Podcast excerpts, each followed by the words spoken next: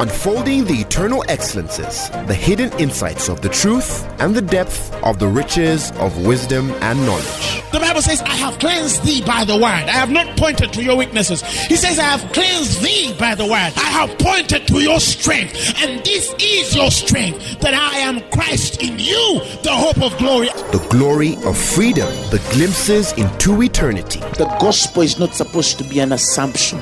It's not supposed to be just a mere presupposition. Truth is older than language, but the word of God is way deeper than any human language.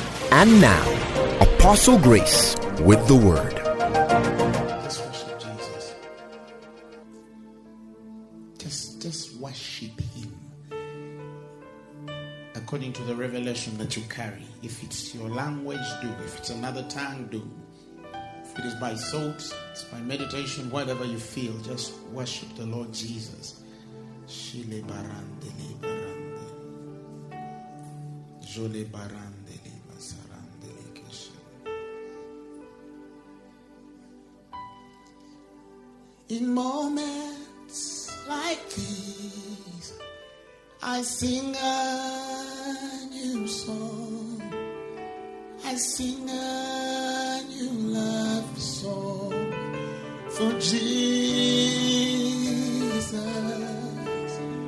In moments like these, I sing a new song. I sing a new song. for my Lord. Singing, I love you. Singing,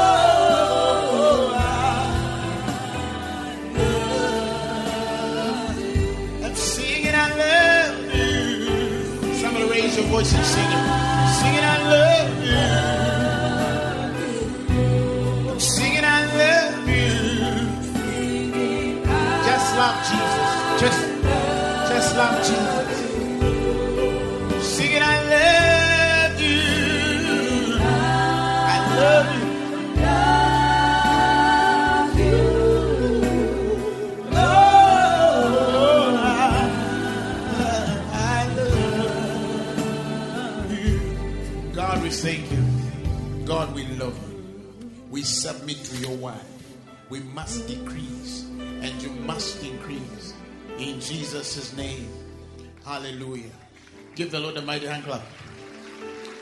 That, that's for your chairman, your local council chairman. That is for. Can, can you clap for Jesus? As in, clap for Jesus. Hallelujah. Tell your neighbor it's working. Three weeks ago, um, about two weeks ago, two or three, two weeks ago, I think, um, the Lord started to press a conviction a deeper conviction pertaining um, our ministry to our nation and to the nations. Hallelujah. So, for some of you who attended the Monday meeting last week, um, was it this week or last week? Last week. I took a lot of time to give an expose pertaining nations, and I promise that in some of these few weeks, as the Lord wills, I will share partly, in part really. I, I promise God to write a book after I, I leave banking. Eh? To be one of those gifts to the body of Christ. Hallelujah. Um, but I, I, felt that something has been um, impressed on my heart, and now that's for you to judge. I am going to say a few things that are a bit complicated for some of you, but we need them. Praise the Lord Jesus. Praise the Lord Jesus. The Bible says that He has appointed one blood of all nations. And the Bible says that He has appointed their times and their bounds of habitation. That means God has a mind. He has a mind for nations. He has a mind for a mind for habitations. He has a certain mind for the places you live than what you want to establish in those places. You get where I'm coming from? That is why he refuses to give David a, seat, a, a temple and he gives him a city. Because with that, his seed, Solomon, can build the temple when he's talking about watchmen, he's not talking about watchmen of just churches. He's not talking about watchmen of just small fellowships, which is good. Hallelujah. But there's a mind that God has toward nations. There's a reason as to why you drank Uganda's water. You get what I'm trying to tell you? You married its wife, its daughter, sorry. I, you, you, you married its son, right? There's a reason as to why the Lord appointed that you would live here. Why you here? Why are you're in Uganda? Why at this particular point you're in Uganda? Doesn't matter whether you're from any other nation. Why you are here?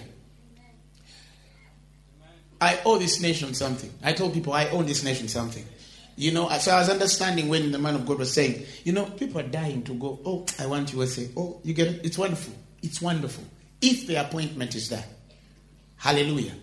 But there's a reason why you were born in Uganda. There's a reason as to why you drank its water, you ate its food, its matooke. Hallelujah. There's a reason as to why you walked on its roads, whether dusty or not. There's a reason why you sang and spoke their language.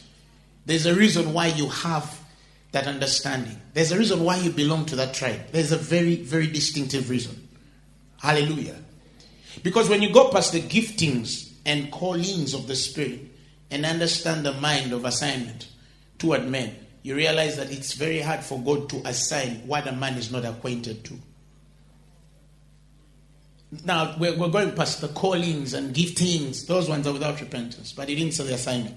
Assignment is stuck to divine purpose. If he has purposed to revive Uganda and you fail or refuse, so, so to speak, to avail yourself as the vessel to be used, he will look for another. You retain your gift but he will use for another. Why? Because the purpose is bigger than a man. Divine purpose is bigger than a man. He even gets to the place of desperation and says, For he searched out for one man to stand. The universal open arm that says, I am ready to use anybody who avails themselves. That's why I realized that the most used of men are men who are available, not men who pray, not men who fast. You see, you can fast and not be available. You can fast, uh, you can pray and not be available. You, you can pastor and not be available. You can apostolize and not be available. You can prophesy and not be available. Hallelujah. But when the Bible says that he is no respecter of persons, but any man that dares to come, any man that dares to come, there's a point in the spirit where men just have to avail themselves for divine purpose. You're not the Old Testament kind who'll bump into a meeting where they were just concluding, Whom shall we send? And the guy says, Send me. I don't even know where he's going. Send me, Lord. And then the Lord just separates the guy and then sends him to another nation. No. The Bible says that our conversations are in heaven, from whence we look. The Bible says that we're seated in Christ, far above all principalities and powers. Nothing beats the heart and mind of the Spirit without the resonation of the same in the heart of a man, a child of God. And that is why I realize that even the spirit realm has places where men have to avail themselves if they must understand purpose. And the frustration of purpose in the body of Christ is because men have been deluded from the understanding of the true assignment. Paul calls it the high calling which is in Christ. The high calling which is in Christ. It's not high by reason of figure that it's so up there, but it is high by reason of the price you pay for its sake. Now, the price is not greater than the grace. Actually, the price is because you believe, the price of faith. You understand what I'm trying to tell you? Look at church history and look at any line of revival. Of course, all revivals have had extremes. That's okay. That's not our point. But look at church history and see any man that has been used by God. And I'm not talking about simple using, I'm talking about the serious using of God. You realize that any man who has been used to a certain magnitude in God has been available. That's why he has the option of choosing men who did not even go to school men who were nothing. The Bible says he chooses to give the kingdom to the best men, to the best people, to the best things of this world. The most lowly and humble, the least expected. In fact, what makes you the candidate is because you're least expected. If you look obviously, revival material, you will never revive. That's why he went past the religious people. Hallelujah. And that's why he says, I fear lest the devil beguile you through subtlety of your mind. The same move he puts on Eve, the Bible says he's putting onto the church. And now men have been led away from the simplicity which is in Christ. Not only of Christ, but the simplicity which is in Christ. Let men were to walk simple. Cancerous tumors were to live simple. Blind eyes were to see simple. Deaf ears were to hear simple. HIV was to live simple. Are you hearing me? But because of the church has been led away from the simplicity which is in Christ. Therefore, we're bleeding with everything complicated. That's why when um, the other day when we did a healing meeting, eh? Remember Saturday? Eh? Then you know somebody came and asked me, "How?" I asked him, "How have you been born again?" He says, "Yeah, for many years." He was asking me, "How do they walk?" How do bones get in order? How are men healed? He's asking, How are men healed? He's asking, How? How? Because to him it's not simple. You get it? He, of course, we've complicated it intentionally by a certain spirit, and I'm about to go there. The seven steps to know the healing works, 17 steps to know that miracles exist, 25 steps to to go through for you to know whether the eye will open or the deaf ear will hear. And then, of course, men get pains. Eh? Why? Because they need to write. Do you realize Jesus never taught one man the mystery of healing?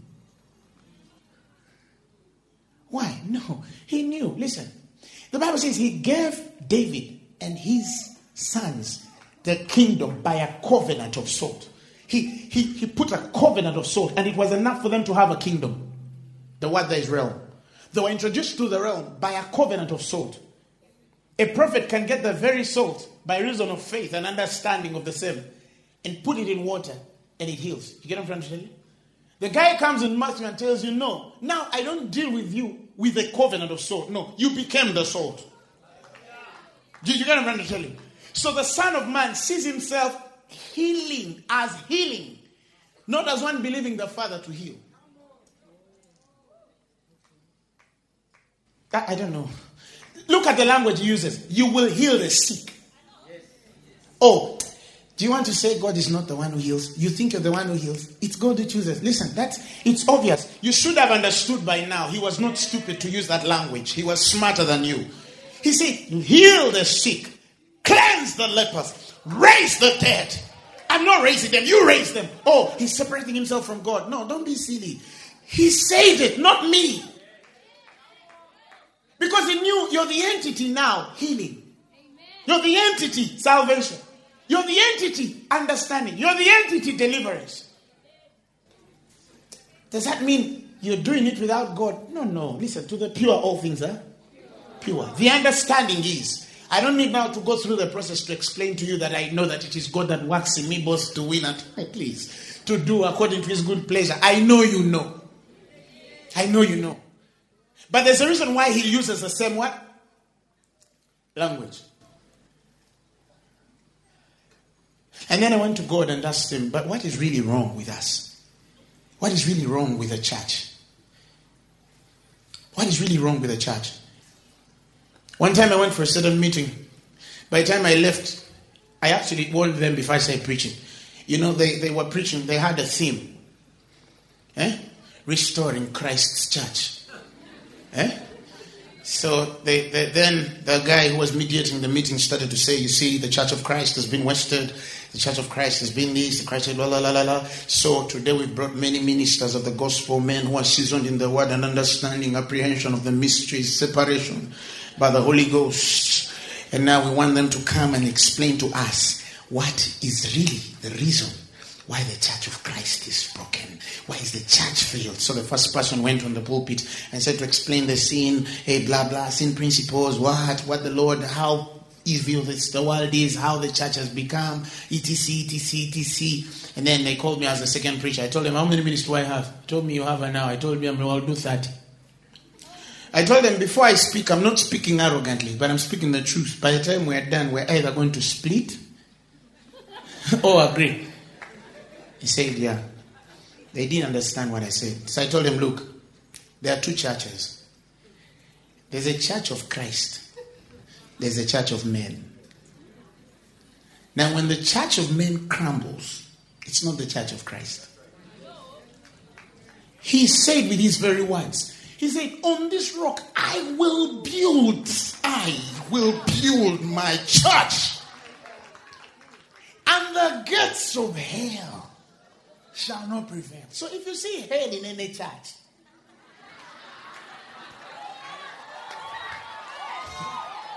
who is understanding what I'm saying?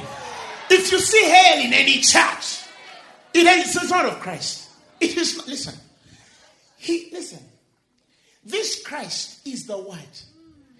The begotten of the gospel are begotten of an incorruptible seed, which is the Christ of God. I don't know if you understand what I'm trying to say. The Bible says that you've been begotten of the incorruptible seed, which is the word, Christ of, of God, which liveth and abideth forever. You've been begotten of Christ, incorruptible. Incorruptible means you cannot be corrupted. So then, how do we see corruption? Simple. The churches of men, the institutions of men, the business projects of men, the apprehensions of men, the doctrines of men. The Bible says, being preached as the doctrine of Christ. The minds of men interpreting the gospel in a human nature. By the time the gospel ceases to be, you see, the gospel gets from simple revelation, Christ in us, the hope of glory, to philosophy. Where men debate questions. You get what I'm to tell you. Me, you see, this is what the script. Listen, there's a point in the spirit, and, and let me tell you, unless you have not walked in God, but there's a place in the spirit where question cease. Because that's the mystery of godliness. He says he came in the body. He was vindicated by answering questions. No. He was vindicated by the Spirit. Listen, when the Bible says that he that is from God and speaketh the word of God, the Bible says he's given an anointing without measure. That is of God. He didn't even distribute any simple line. Now, you introduce it and interpret it in any context you want. He's still of God. Are you hearing me? And speaketh the word of God. And he's given an anointing without measure. Understand me. The biggest place that converted my life, the biggest change that I ever experienced in my life was when the Lord revealed to me how long I had acted church. I knew how to act prayer. I knew how to act worship. I knew how to act presence. I knew how to act glory, semi glory, sub glory, deep glory, weighty glory, long glory, high glory, wide glory. And you, you, I mean, a guy just stands and says, God is here.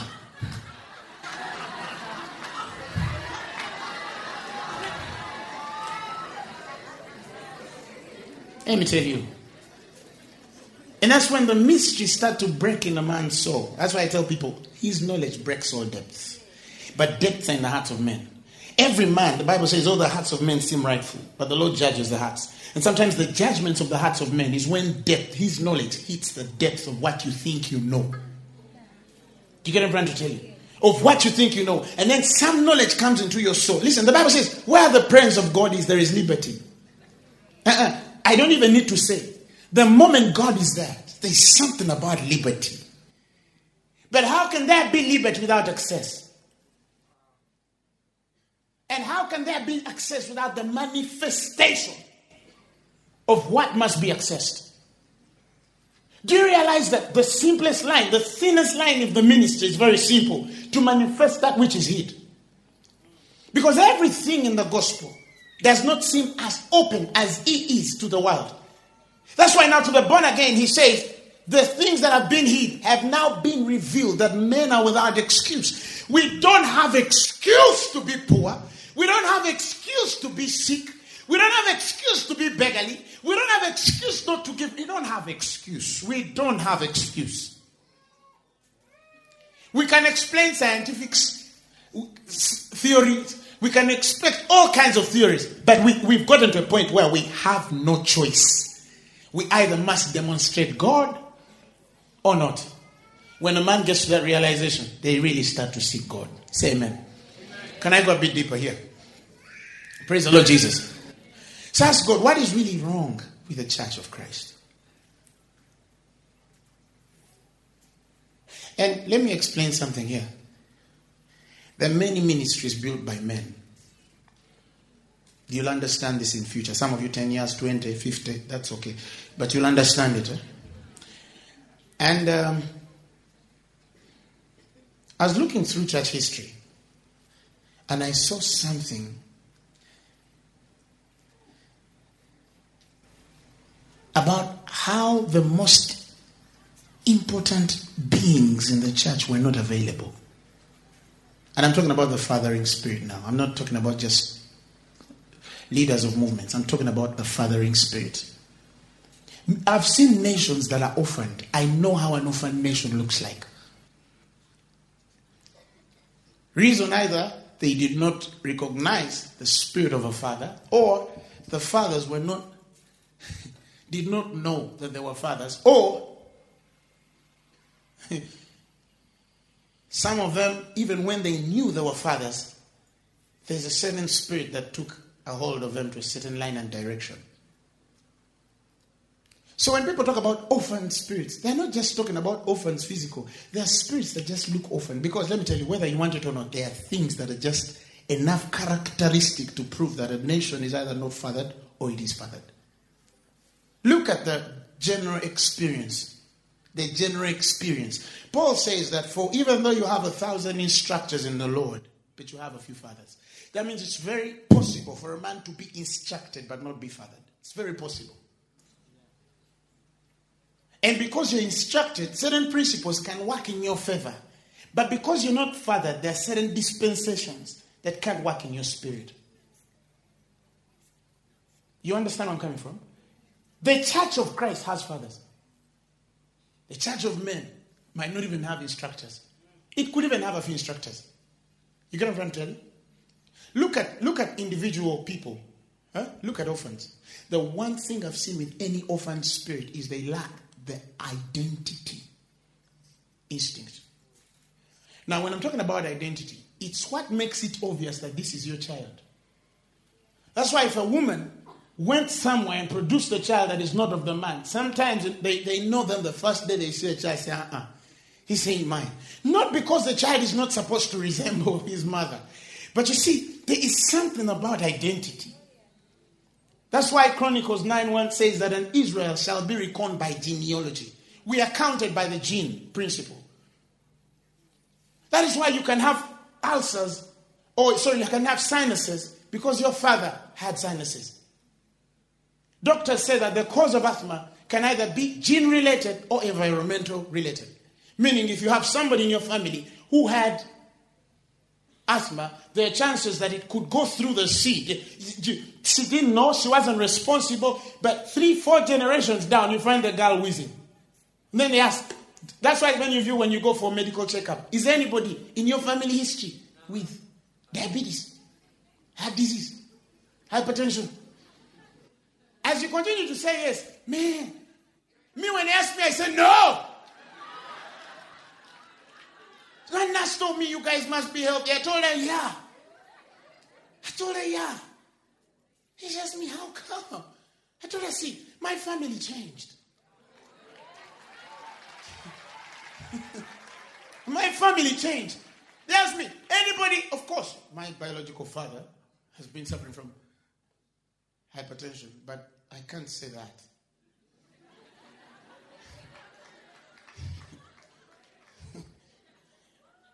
I'm spirit now. The old is past and now the new. When you ask me, is anybody in your family? I think of Paul, Peter, Matthew, Luke. Who understands what I'm saying?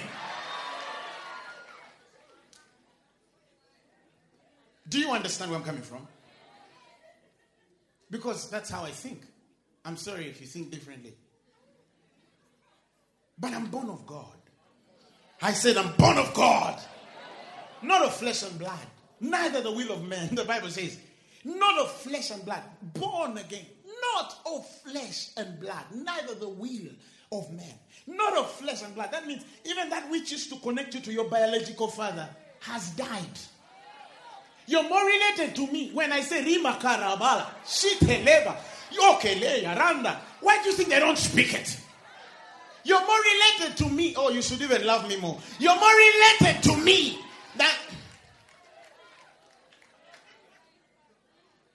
Why? Because in heaven you won't say, oh, cousin Deborah. No. There's another that's why the Lord doesn't want to maintain that mind in eternity.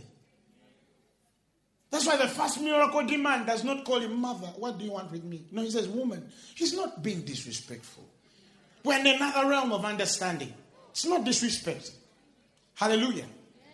But you see, I ask the question if a guy can suffer for hypertension because his grandfather had it, if they can suffer asthma because his grandfather had it, why won't you heal because Paul healed? Do you understand? Genealogy. Genealogy. If there's something on Paul that raised dead men, it must be in my system. I, I have to get to a point where if I was really fathered by a father who did it,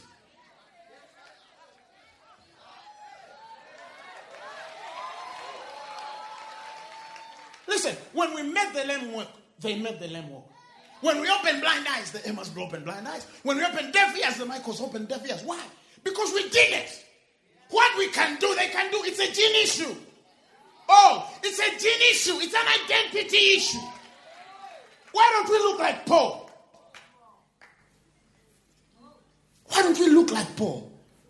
Why does the church look like Gamaliel?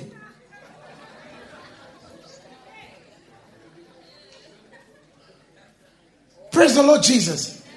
Identity is an issue. Identity is an issue. Identity is an issue. And you see, another thing I've seen about this, I have like five issues about them, but don't worry, I won't preach them today because I have an issue about the nations. The other, th- I can give you the second one, can I? Like, there is character physical, there's also character spiritual. You get it? That's why David says, For I was my father's beloved son. He says, For he taught me. Solomon, sorry. And David, whichever way you want to call it. But you realize that when the when, for example, the instructor can tell you, don't steal. That's instruction. Eat well. That's what? Instruction. Brush your teeth. That's instruction. But there are imitations that are only, only by a father, whether you want it or not by a father. The imitations that are only by a father. One time I saw a man, he was laughing in a funny way. you get it? And then this little kid, every time they'll make fun, you get it? Why? Why? What, what is he doing? He's trying to do it like daddy. He's trying to what? Do it like daddy. Me and Pastor Isaiah know a friend who just started limping one time. And then his son thought it's a walk. He started walking like his dad. And the son said, the father was like, I think my kid has a problem. They're like, no. The problem is not with the leg. He's thinking that it's a walk. That is a deeper instruction than walk like this. Because he observed something. Hallelujah. So the way they respond as a father, the child as well. So there are those things that are character by spirit. When we talk about this kind of understanding, when the spirit of a father does certain things, even how they respond. You're there and they tell you, so and so is dying in hospital. The way you respond, you teach that boy. You teach that boy. If you faint in your day of adversity, your strength is small. The moment they give news and you'll be in front of your son, because he was, oh, he also start. You know, his father told him, Men don't cry. If we do it, we do it.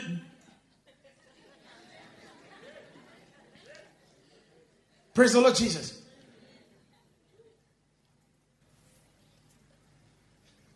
But when they see you laugh at situations, they will laugh at situations. When they see you stand, they will stand.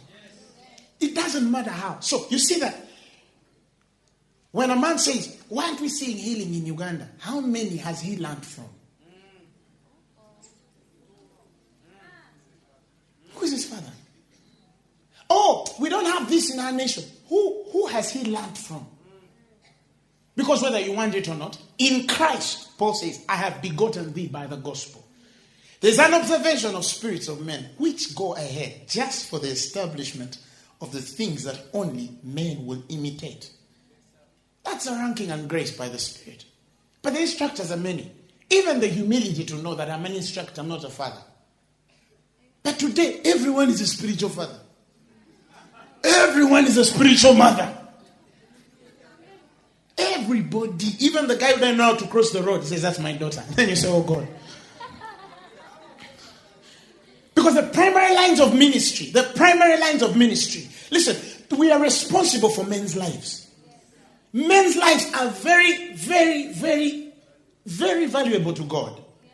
You don't just wake up in the morning and say, Ah, my spiritual daughter, tithe, bring. Uh, you get it. Why? Remember the, the words of the prophet? For I'm a young man who knoweth not how to go in and go in out and go out. I know not how to go in and go out. There's a spiritual implication of what it means to go in and go out. Because you see, the going in, more so if you look at the distinctions of what he implied, was how to function in the presence of God and how to function out in the ministry. This is actually an outward experience. What Phaneroo, now me preaching, is an outward line. The first ministration is to God.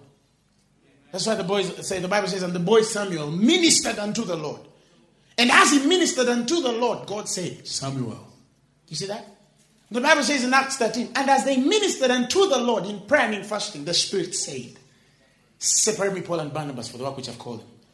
Why do we see the calling assignment on, on, on, on, on, Samuel when he ministers unto the Lord? Why do we hear a separation of Paul and Barnabas when he ministers unto the Lord?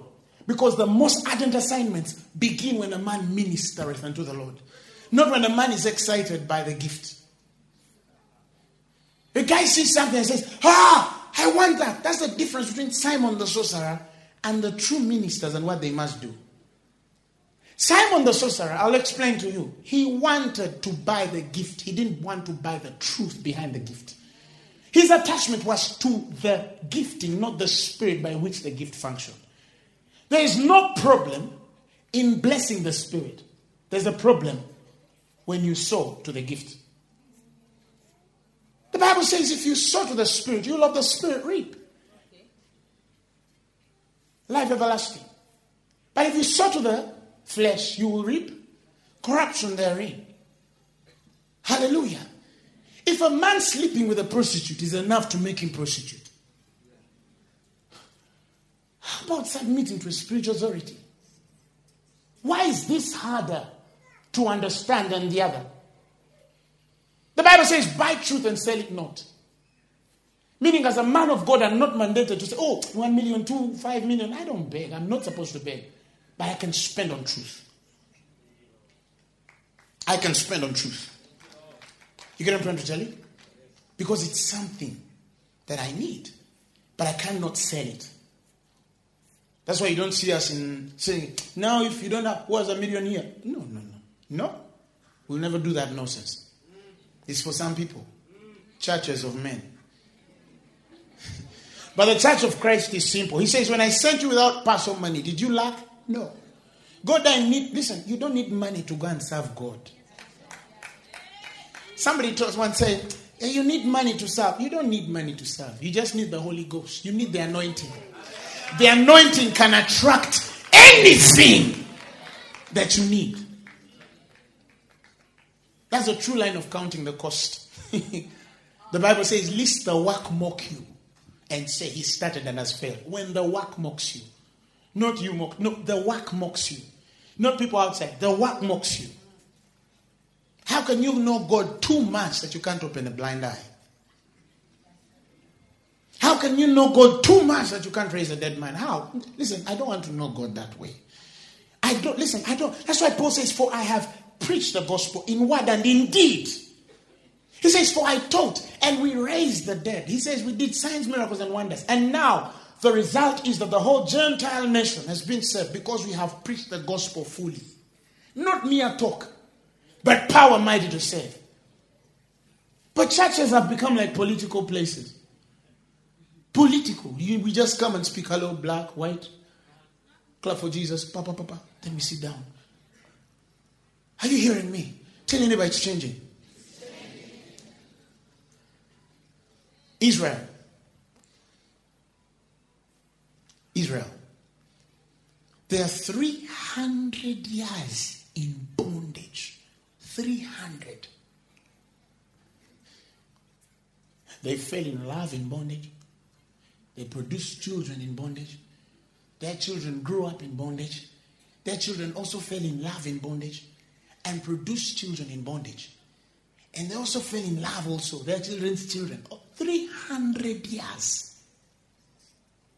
And the Egyptian rule. They forgot anything, anything to do with what it means to be a sovereign people and a nation. They were around the system of one experience Egypt. Every law that governed them was Egypt. Every institution that had to direct them to a certain course was Egypt. But because they were slaves, what were they taught? But the world was continuing. Politics took place in Egypt. Economies were growing in Egypt. Families of the Egyptians were growing. The arts and entertainment were growing. Everything mentioned. 300 years. You understand what I'm trying to tell you? And they are no, they're just servants. They're just servants. To a point where they get used to serving enough that even in their servanthood spirit, their poor servant spirit, there are things they call testimony. They cross with Moses. He takes them in the wilderness. They eat food from heaven with the satisfaction that they are free. And after a few days, they are complaining. We want to go back.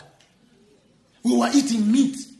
You get it? Because a man gets to a point where he doesn't know anymore the cost and place of freedom. That he can settle for what he thinks is freedom meat. I don't know whether you understand where I'm coming from. They say, We remember the meat we ate, we remember the cucumber, we remember all these kinds of things. Why did you bring us here to eat manna every day? Stuff is coming from heaven. We don't even know what it is. We're eating every day. But you see, Moses' mind is saying, do they realize they are actually eating manna out of another man's house? No, but to that nation, they have been so enslaved for so long that they no longer know the difference between freedom and bondage. Because even in their bondage, it's freedom. A white man puts on a shirt for one year and it starts smelling. He says, I don't like it. He throws it. They put it in a second hand line. It lands, it goes down there.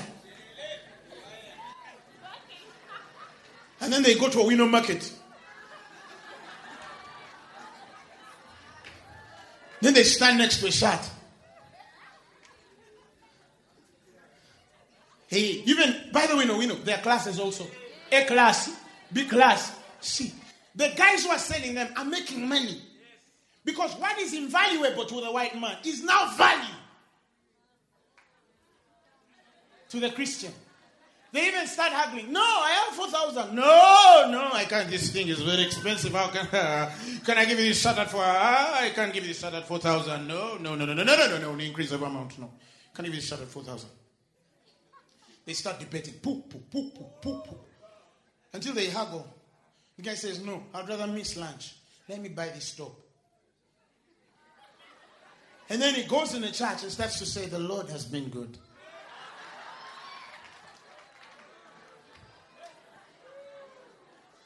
I remember there are times I never had clothes. But I praise the Lord now that I can also put on a shirt.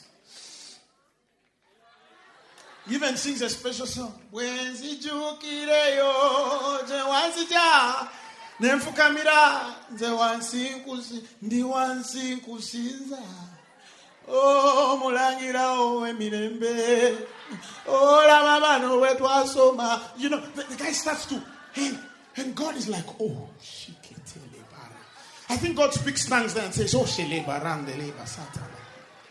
Listen get rid of second-hand clothes in the name of jesus. Get out of that. Get out of that. He shall supply all your needs according to his riches in glory not your salary.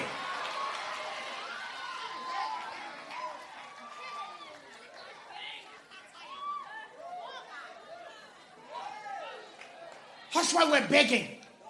We walk with begging hands, begging attitude, begging. The guy walks in America and he wants to get in a church and show men how poor he is, how disadvantaged he is in Uganda. Oh God, God, not don't send those guys there. They are shaming our nation. Uganda is rich. One time somebody told Pastor Isaiah, if you want to make money in the United States of America, you want to do? You know what you do? Just get a very, very old shoe get an old shoe, go with it in churches like this. So that the little American woman can see the guy and say, Oh, here's an anointed poor pastor. What can I do for you? No. No. No. A people without pride, without identity, without, you're not proud to be Ugandan. You're just there. They are begging spirits all over. Everything about them is begging. They're like these dogs that are, you know, how, do you know begging dogs? When they want something, if that spirit can sit on a dog and leave a dog and go on a child of God, and then you look begging, even your conversations are begging. You know, these days I've not been eating food. Can you believe it? I've taken three days without eating. Oh, listen, listen. I thank the Lord because He satisfied me early. I had that pride in my spirit. Even if I sleep hungry, I will never tell a man. Why? Because I know who I believed. I know what the Word of God says. You go to poor churches, poor pastors, you see. You know, there's a guy, he can't praise the Lord, man of God. We are trying to buy machines. Uh, uh, uh, we need one million. No, they're calling you to preach. But the guy is already ex- ex- explaining their needs.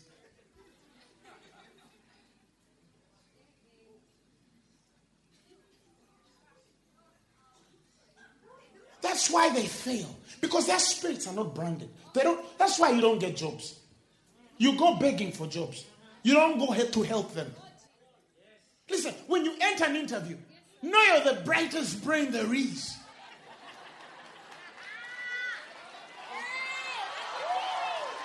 But I know who is in me.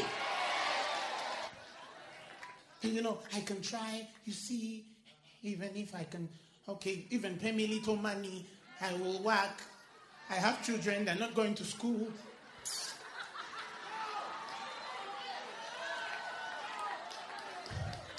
That spirit.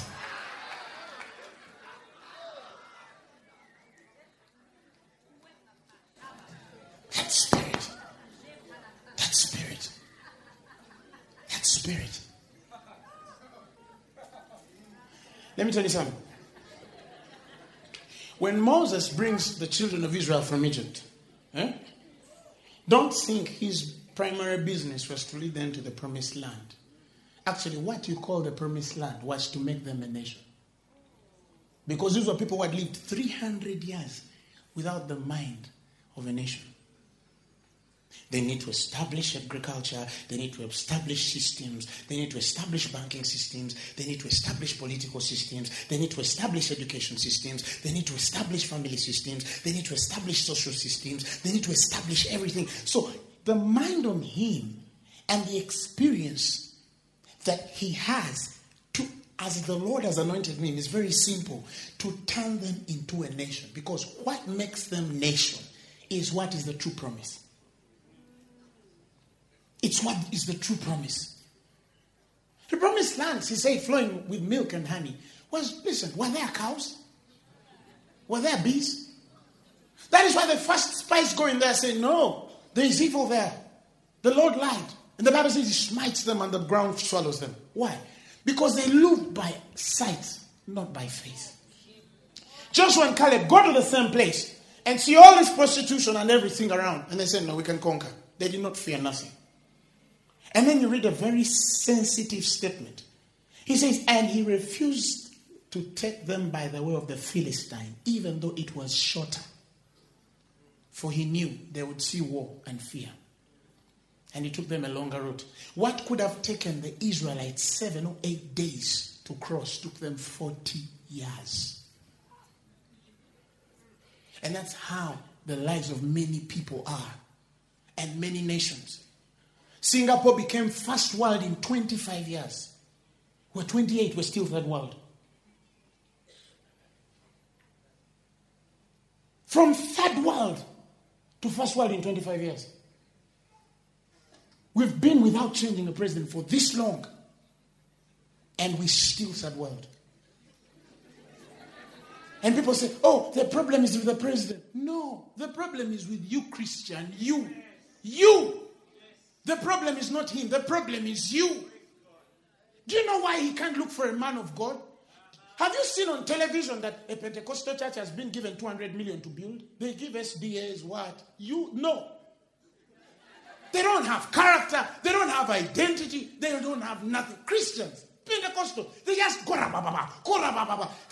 Nothing, nothing. They don't have influence. You look through our circles in the church, in the body of Christ and look for Christians. I mean, top solid Christians. I'm not talking of those ones who are just called Joseph and Robert. No, I'm talking of the real deep tongue speaking, prophesying, healing, casting out devil Christians. They're poor. They're poor. They're poor. Those, those are some of our pastors. They are very poor. I'm sorry if I'm offending you, but it's very painful for our generation. Are you with me? It was even a hard thing for the president and the government to say there's a Pentecostal people. The Zeradas had to go through a long process to acclaim that we were a faith after all of these years of independence. Why? Because we just know how to shout in our bibatis. I'm serious. Hallelujah. We don't really know the true test of freedom. And we're settling for bondage and we're calling it testimony. We're calling it testimony. A Syrian king has one problem, Elisha, because he tells the king of Israel everything the king in Syria thinks in the secret chamber of his bed. We don't have those kinds of prophets. Why, why wouldn't a man tell us Kony is going to attack here? You can't say three times and they don't look for you. But we're ignoring Kony. We're on women telling them, oh, somebody stole your nika. That is why you're not getting married. We call that prophecy. Do you think God is interested in the nika she stole and the nation that is dying? I don't know what's wrong with our people. That's why, you see, I love prophecy, but I love prophesying on nation level. When I told Kenya they were bombing them, they blew them. We didn't want them to be bombed. They just refused to hear. So one day they'll look for me. If they don't, that's a problem. I tried. But how can they blow us at the rock background? And we had prophets in the nation. Me, I, when they blew us, me, I went to repent. I said, God, me, I'm sorry.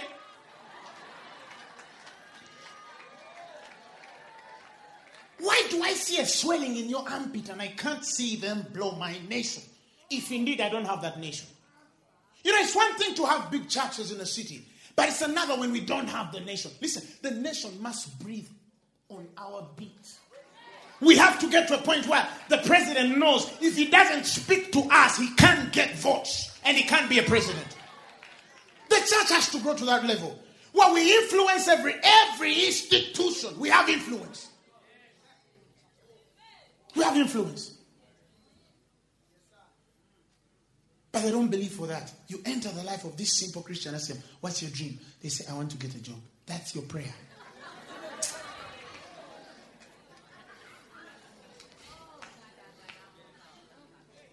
Can't a man ask for a nation?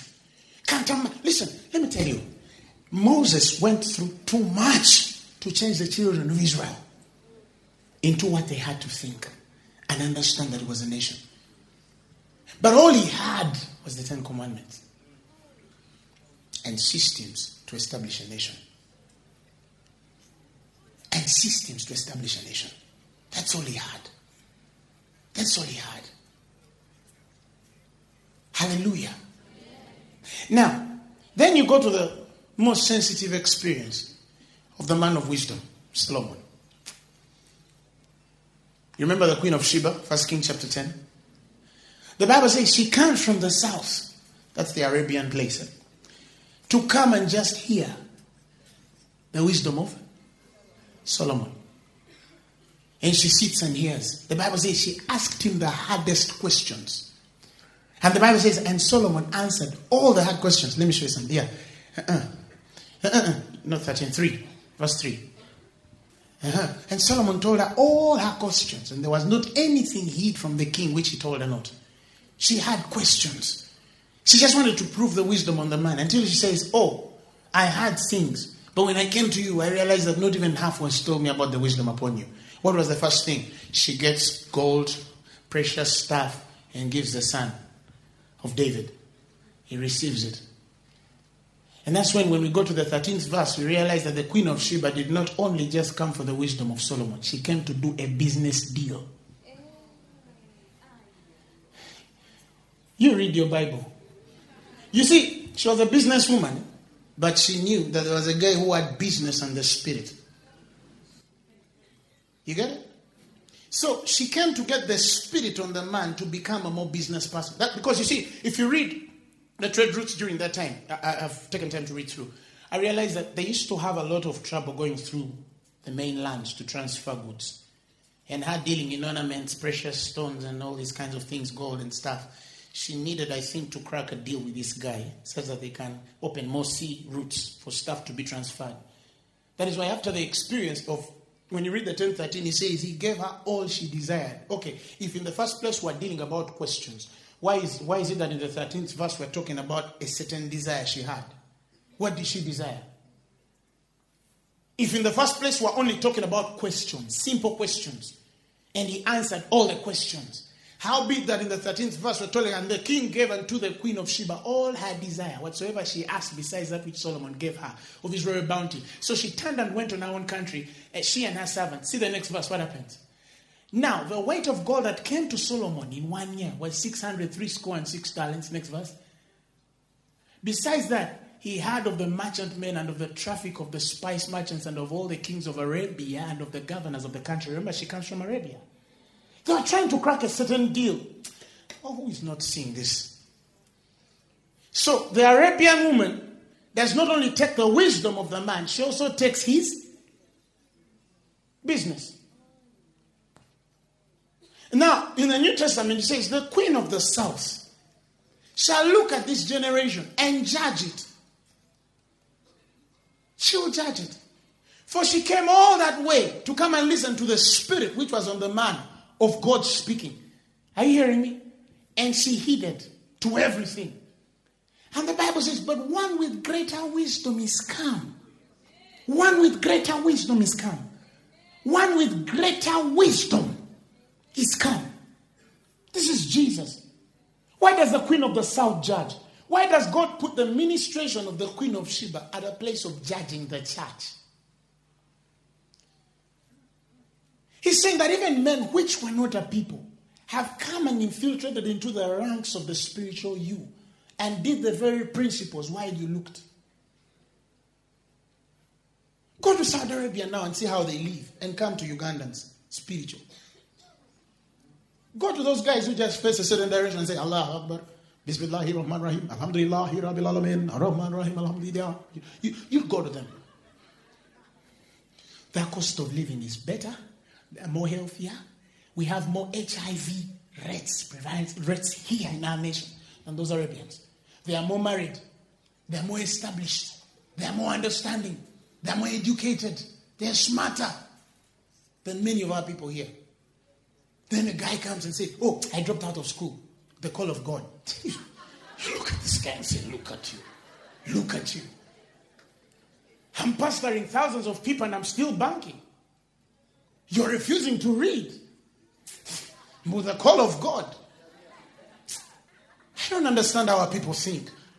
You think education is not important? It is. You refuse to read.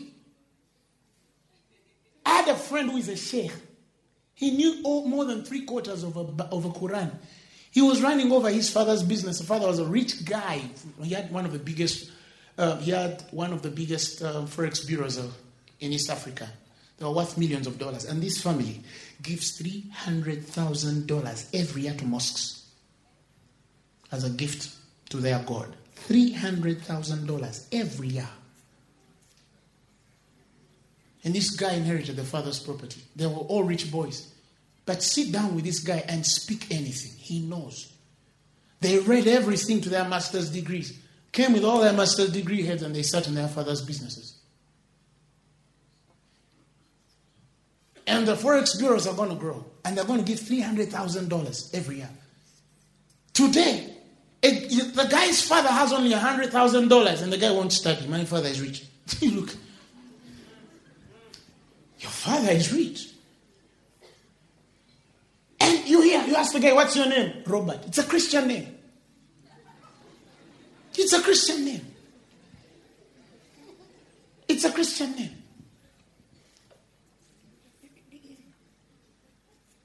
Why do Christians die more than the Arabians who are facing another God?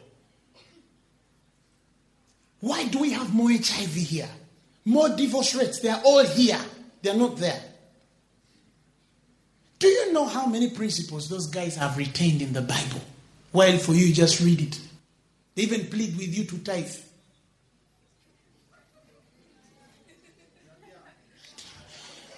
You know, sometimes I like preaching and people are saying, Hallelujah. Nobody's saying amen. Somebody said it's in the heart.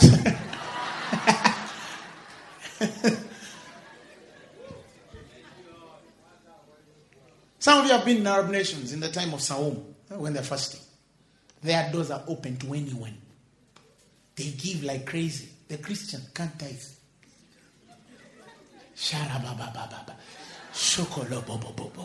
Jesus, Jesus. And I'm like, Jesus, don't come.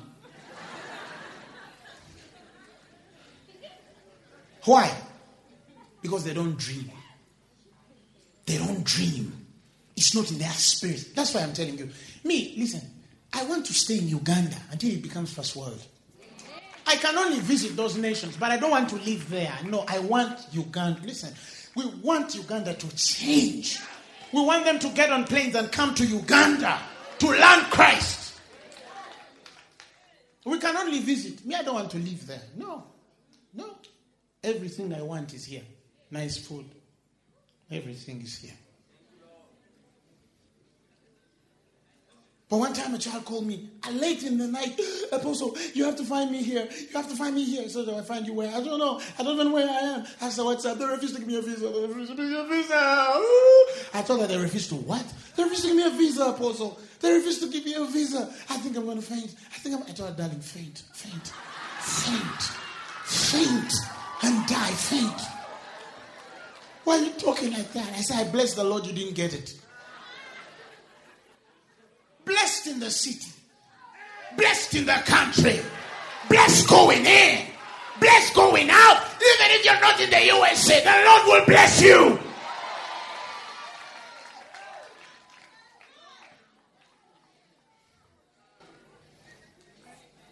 Tell anybody we have a, we have a few minutes to go. Tell anybody we have a few minutes to go. Or by just continue and then we get out of here late. Praise the Lord Jesus Christ. Hallelujah. Hallelujah. He gave her all she desired. Then she comes in the New Testament and starts to judge men. Because if Solomon's wisdom could bless that woman, how much more the wisdom which is of Christ? In fact, every born again Christian ought to be richer than Solomon. Ought to be richer, must be richer, should be richer than Solomon. Every born again Christian. Why? Because the one with greater wisdom is come. And Paul says, and he which has come has become our wisdom, our redemption, and our sanctification. Hallelujah. Luke 11, right? Let's go to Luke. I just want to read something for you. And then I finish. Luke 11, verse 30. Huh. He says, For as Jonas was a sign unto the Ninevites, huh? so shall the Son of Man be unto this generation. Next verse. The queen of the south shall rise up in judgment with the men of this generation and condemn them. For she came from the uttermost parts of the earth to hear the wisdom of Solomon. And behold, a greater than Solomon is come. Next verse.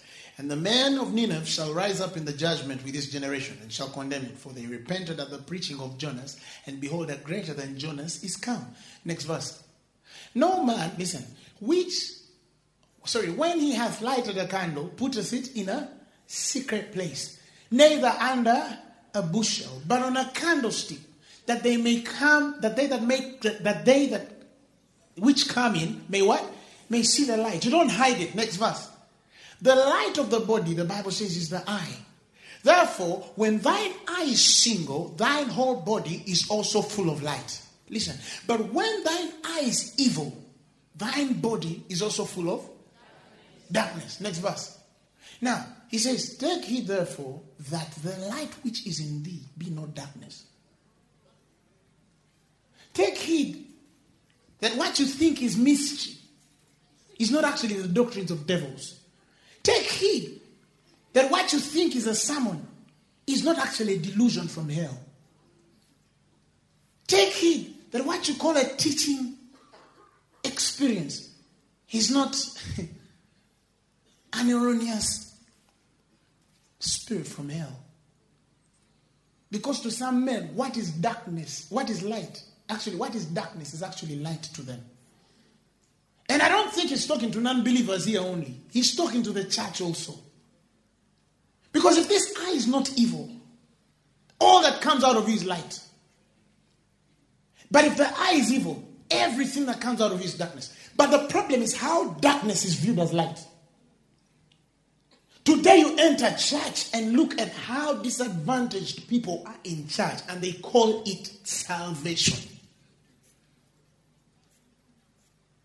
They are poor, they are sickly, they are beggarly, they are dying. Everything is on the Christian. And they call that salvation.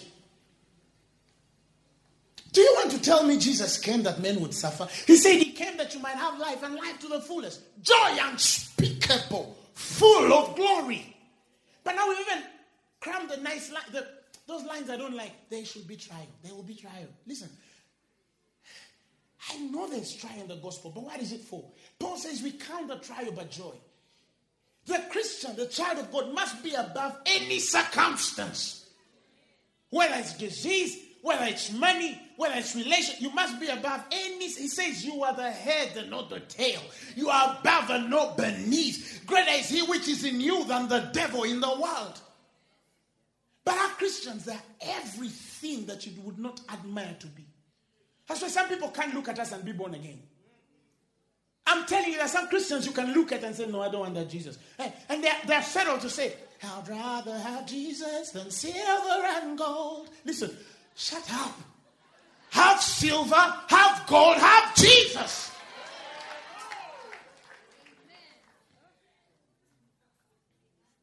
He said, Occupy until I come.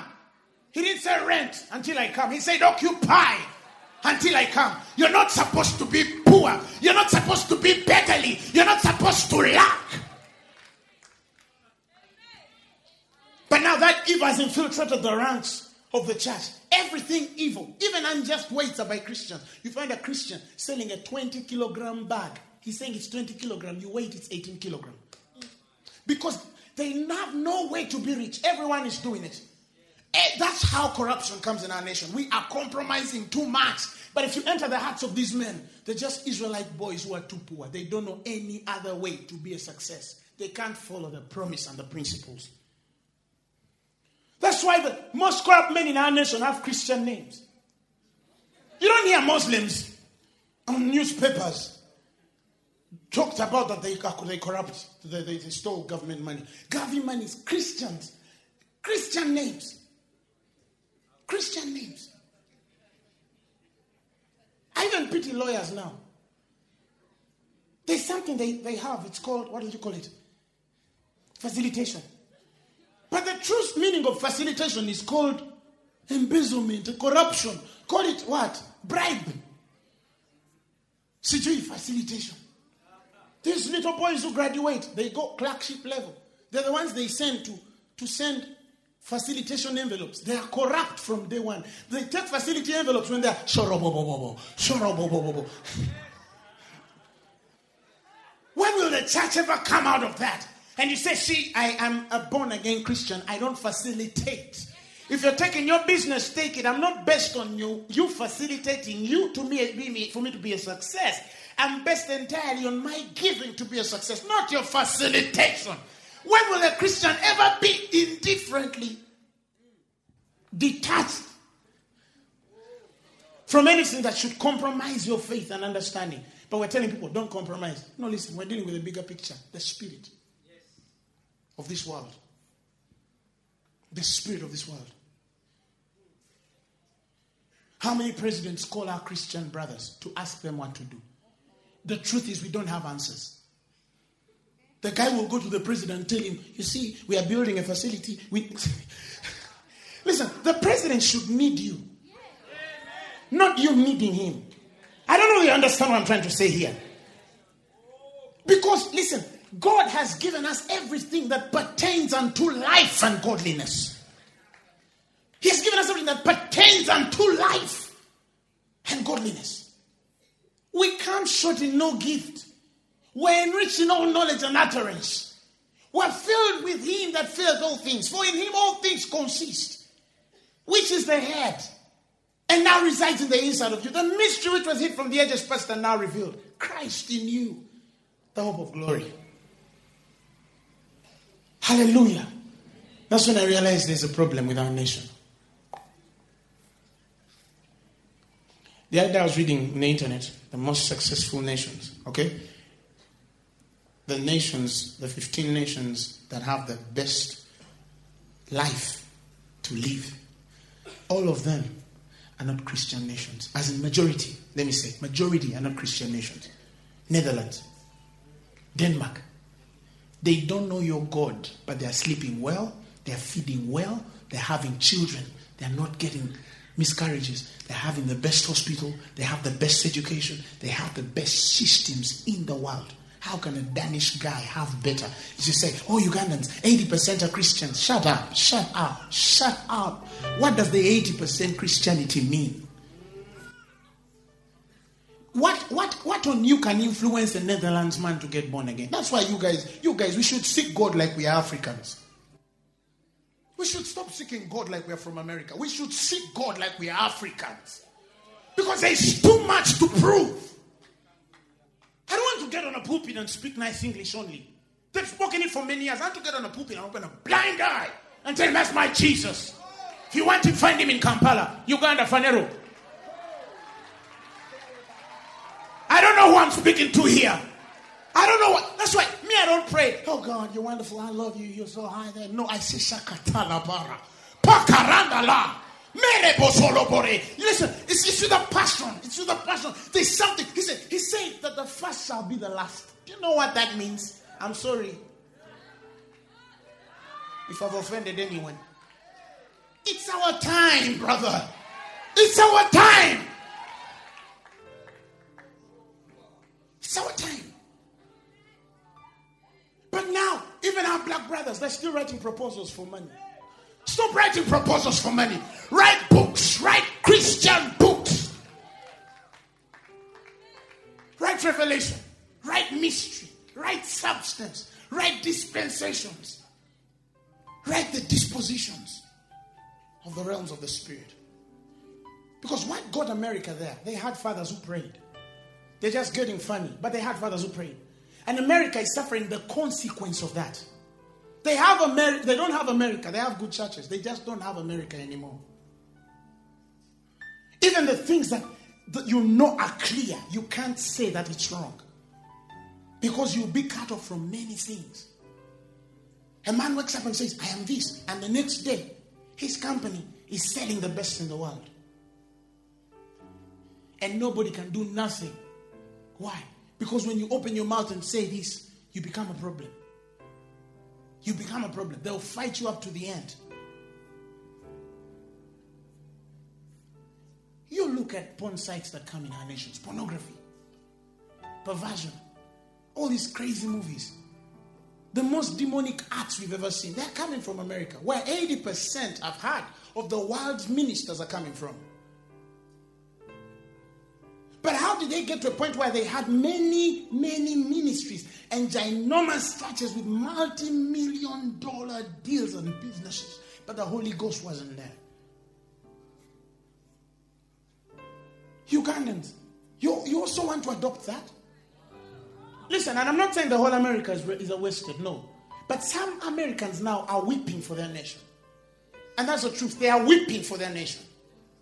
Because there were things we were raised as children and we saw in our parents, and we knew that this is how life is, right from the marriage and relationship and family line. And those people's children are never going to have the opportunity to see their father and mother working together. Because now the system changed. Everything changed. Everything changed. Even the men who know it's true can't open their mouth because there's a system bigger than what they can speak. There's a system bigger than any word that they can get out of their mouth. It can kill and destroy them or anything about them. So I certain guys you don't touch anymore. That the gospel touched. But I realized that the experience started very slowly when Christ left center and men could still have service. That's why it would disturb me if a sick man is not healed in a meeting if a blind eye in open, if those things that prove God are not there in a meeting, I have a problem because I know where the church would be going. Today, men just speak for 30 minutes and they sit. 30 minutes and they sit. But even in their hearts, they know they are deceived. They know they are deceived. And there is nothing as painful as lying to yourself. Faith feigned. So the Bible calls it. Faith feigned. They're lying to yourself.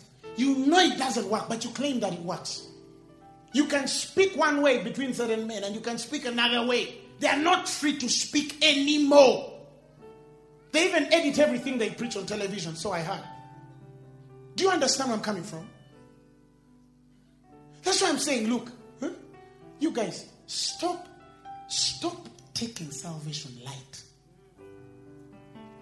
And stop praying and seeking God like you just want food from God. Because the testimony is that he set a testimony in Jacob and a law in Israel. And he says, And this they shall teach their children and their children's children. There are things my son must see.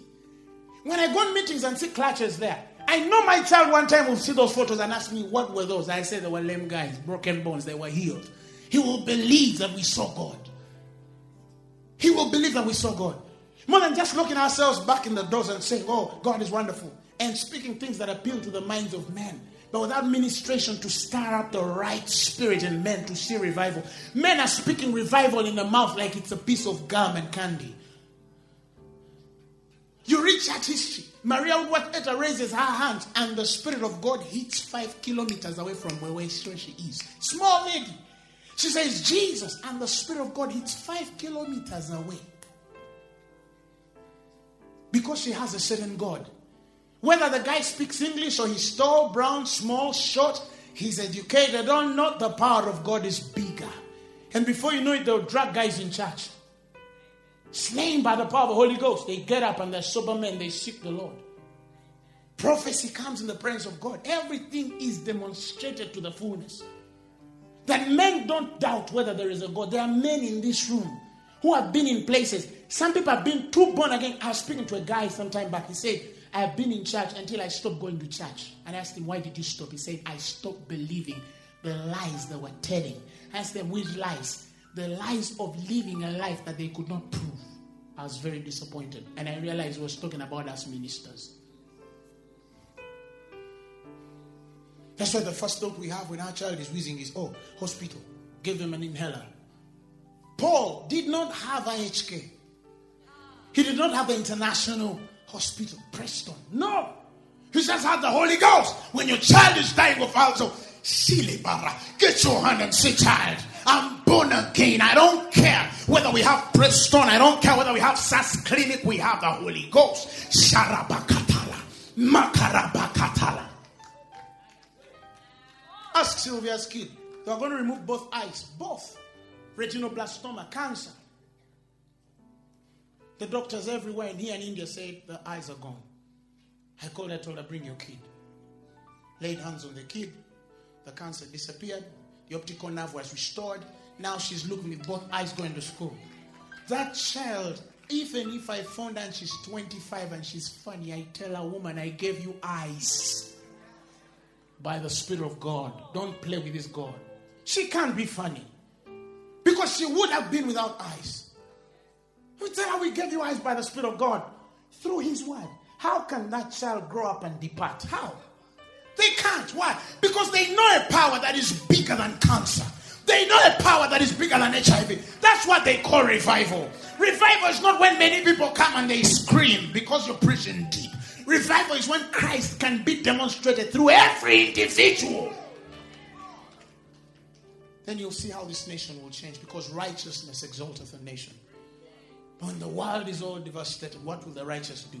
Some just sit back and accept status quo and preach the things that will only heal the hearts of men but not revive the spirits of men that are dying every day. I got tired of acting church. Somebody raise your hands and speak for your nation. Just just, just just pray for your nation. Just take a minute and just pray for your nation. I don't know what conviction you have. I don't know what you see in your children. I don't know what you see in your children's children. I don't know whether your children will believe your God. I don't know whether your children's children will believe your God. I don't know whether your cousins, your, your uncles, if I should go for generations from now, they will find your God and, and trace the roots of your story and say that your mother made the lamb walk, your father opened blind eyes, your, your uncle raised the dead, your your auntie prophesied and she was an accurate prophet. I don't know whether they'll trace you and see deeper than just the banker, deeper than just the pilot, deeper than just the businessman, deeper than just the scholar, deeper than just the worshiper, deeper than just the preacher, deeper than just the, speaker. God, we ask for the anointing. We ask for the revival of our nation. We are speaking on our nation, Uganda, and the nations of the world. You told us, that. Pasala Baranda, Chile Borokoreande.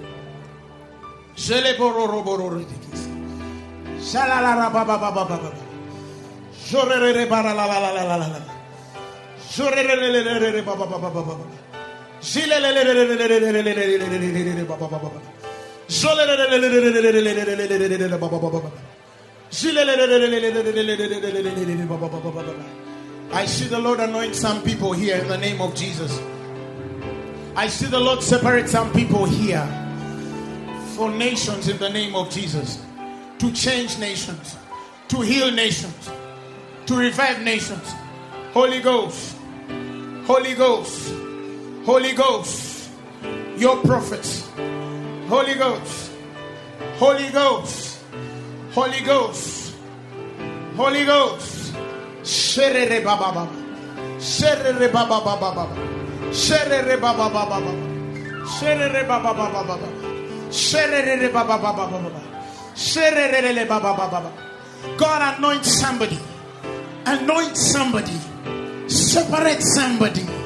Selele barara baba. Sile barara batalala. Silele bakarara baba. Silele malalanda lalaba. Silele baraba baba. Sondele baraba baba baba. In our politics, in our education systems, in our families, in our communications, in the entertainment world, on the streets, in the business line, in the social sector, formal sector, in the government offices, wherever they go, that they will show forth the praises of God. No man lights a light and puts it under a shed. No man lights a candle and puts it under a bushel. If they are the light of the world, they must shine. But it must be like God, no darkness. God, wherever they go, they will change their nation. They will change their village. They'll change their country. They'll change their continent. They will change everywhere they go. Their offices, their workplaces, wherever they will be, you will demonstrate your power in their lives. Every parent here will prove Christ to their child. Christ more than words spoken. Christ more than a lot of prayers. But Christ dead and resurrected. The power of God. Healing the sick. Cleansing the lepers. Raising the dead.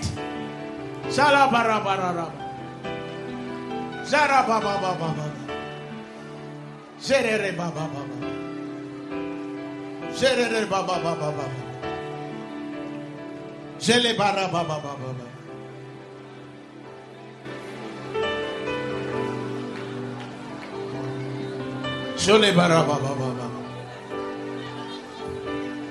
Jole.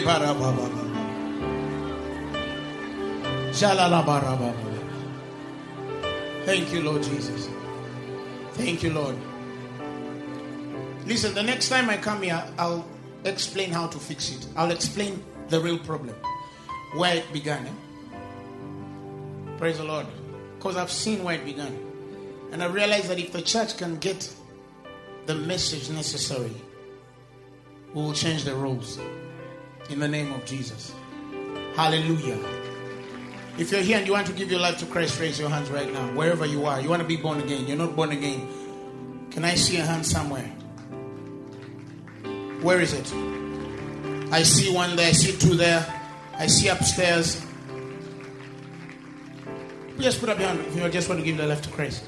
Okay, repeat these words after me. Say, Lord Jesus, I believe with my heart, confess with my mouth I'm born again. In Jesus' name. If you're sick right now, just touch where it's aching, wherever, whichever disease you carry. I don't care which disease. Father, in the name of Jesus, we honor the presence that is here. We speak healing on every disease and every affliction. Somebody with a pain in the back of your lungs. I see that it's a lung issue. The Lord heals you right now in the name of Jesus. In the name of Jesus. In the name of Jesus.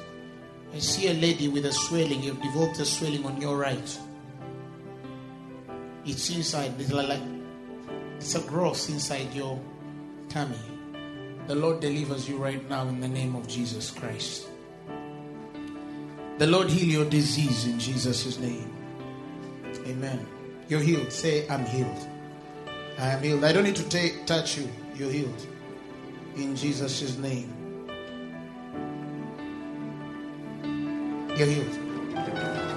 The message you have just heard was brought to you by Phaneroo Ministries International. For more information, contact us on telephone number 041 466 4291 or email us at phanerocompala at gmail.com. You can also find us on the web at www.phanero.org. Or better still, feel free to join us every Thursday for our weekly fellowships at UMA Multipurpose Hall from 5 p.m. to 8 p.m. You can also catch the live stream at livestream.com slash Phaneroo. Phaneroo, make manifest.